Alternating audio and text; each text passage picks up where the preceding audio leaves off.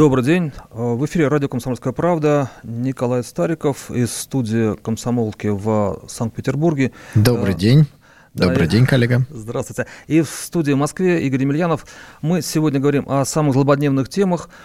А, решить, на, э, нач, начать мы решили, начать решили с того, что а, заявление представителей Эстонии о том, что у нас опять возникают какие-то проблемы с территориями, причем проблемы эти возникают, очевидно, как правило, в умах эстонских чиновников. Сегодня прокомментировал официальный представитель российского МИДа Мария Захарова заявление министра иностранных дел Эстонии Урмаса Рейнсалу о Тартусском договоре. Договор еще от 22 года, почти 100 лет ему.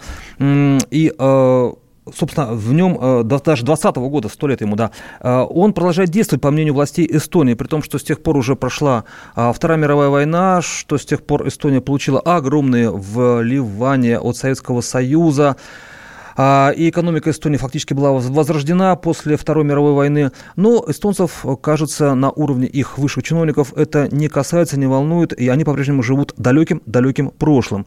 А, что же сказала, собственно, Мария Захарова? Она а, сообщила, что что э, заявления политических элит некоторых стран свидетельствуют об их проблемах с будущим.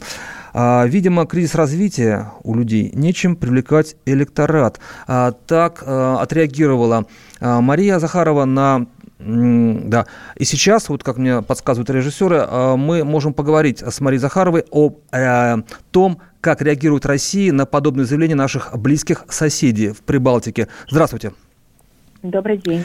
Мария, сегодня очень активно цитируют вашу реакцию на заявление а, главы МИДа Эстонии Урмаса Рейнселу о Тартусском договоре. А, ну, вы, с одной стороны, корректно отреагировали, с другой стороны, вы сказали, что кризис развития. Вот эта формулировка жесткая. Кризис развития э, страны, кризис развития в умах эстонских чиновников. Что вы имели в виду? Ну, здесь, вы понимаете, здесь существует несколько сфер или э, не одна плоскость, в которой можно делать соответствующие комментарии, что э, нами было и предпринято. Во-первых, это юридическая сторона вопроса. Мы говорили об этом неоднократно, делали заявления, публиковали комментарии, давали разъяснения, в том числе эстонской стороне. Я их повторю. А, Эстония как государство, которое существовало в период с 18, 1918 по 1940 год, утратила статус субъекта международного права, как вы понимаете, ввиду вхождения в состав Советского Союза. А Тартусский договор потерял силу, поскольку обе стороны его подписавшие оказались в составе одного субъекта международного права, Советского Союза. Кроме того, он э, отсутствует, опять же, мы неоднократно подчеркивали, в реестре действующих международных э, договоров Организации Объединенных Наций.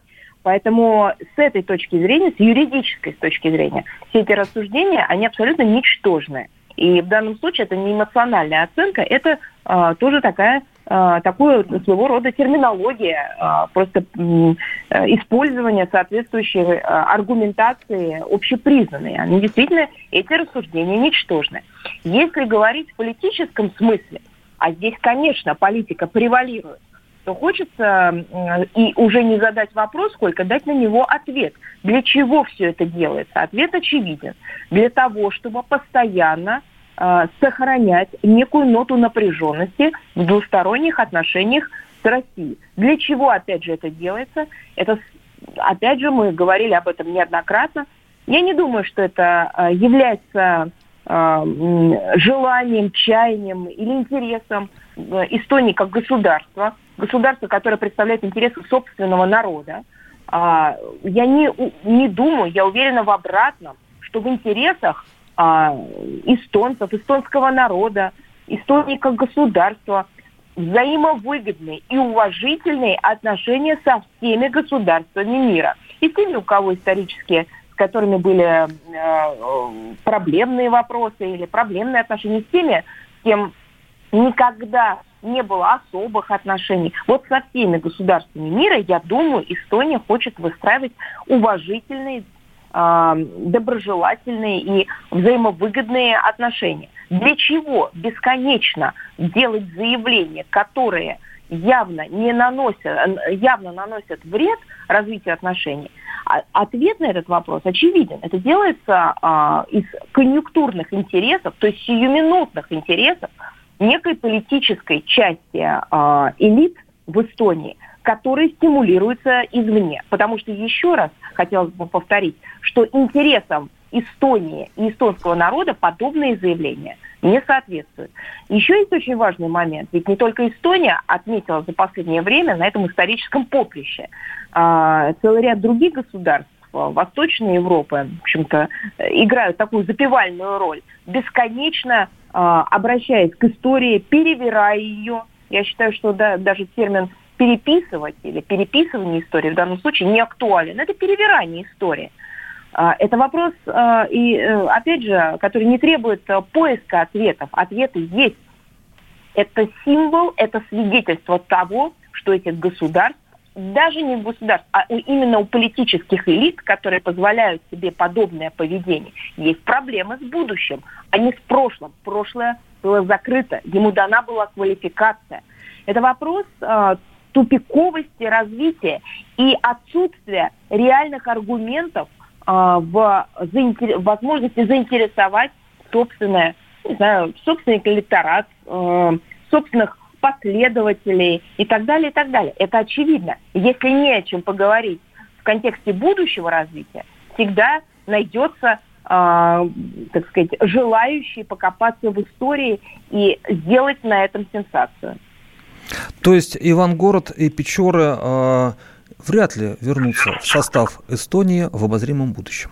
Вы понимаете, но а, мы, мы исходим все-таки из того, что а, люди, которые занимают а, должности официальные, а, это люди, не а, оперирующие неким мифологическим а, сознанием. Это люди, которые оперируют все-таки а, и а, правовыми а, нормами, и находящиеся в реальности, без отрыва от этой реальности. Хотя я помню, как Джон Керри, когда был а, главой Госдепартамента США, сидя в зале Совета Безопасности, задал самому себе вопрос относительно того, что он не понимает, в какой реальности он находит, находится. И у меня такое ощущение, что многие действительно эту реальность теряют. Мы находимся в 2020 году, или мы находимся в каком-то другом году. Ведь вы посмотрите, оперирование подобными вещами э, ставит перед нами, перед всеми именно этот вопрос.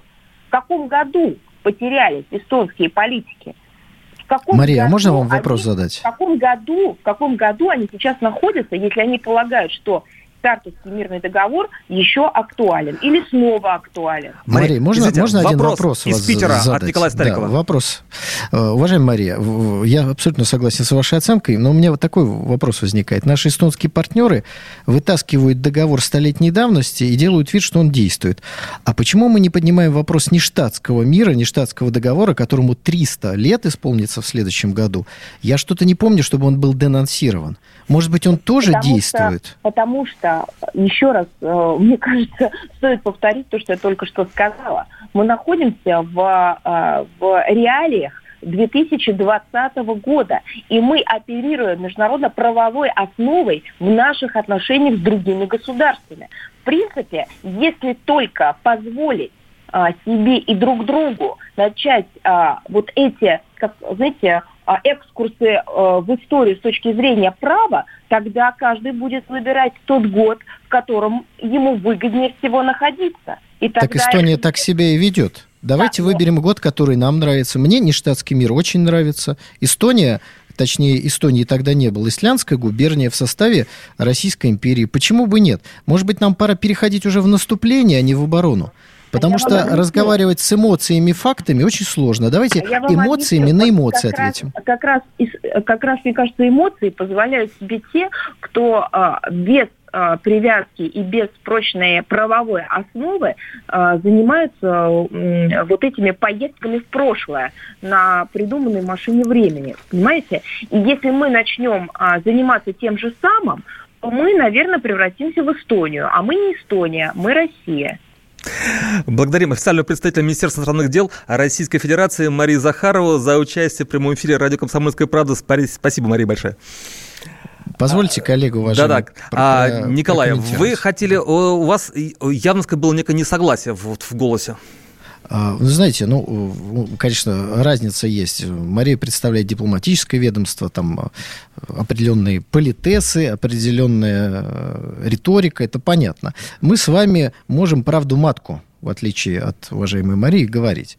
Вот смотрите, Мария сказала прекрасную фразу, что мы рискуем превратиться в Эстонию. Я скажу так, если мы будем все время оправдываться перед всеми, то мы точно превратимся в Эстонию. Это с одной стороны. С другой стороны, мы никогда не можем превратиться в Эстонию, потому что стоит посмотреть на карту э, Российской Федерации, вспомнить нашу историю, вспомнить наши победы, и станет понятно, что ни в какую Эстонию мы никогда не превратимся. Вот из этих двух диаметрально, казалось бы, противоположных выводов следует один, единственно, на мой взгляд, верный.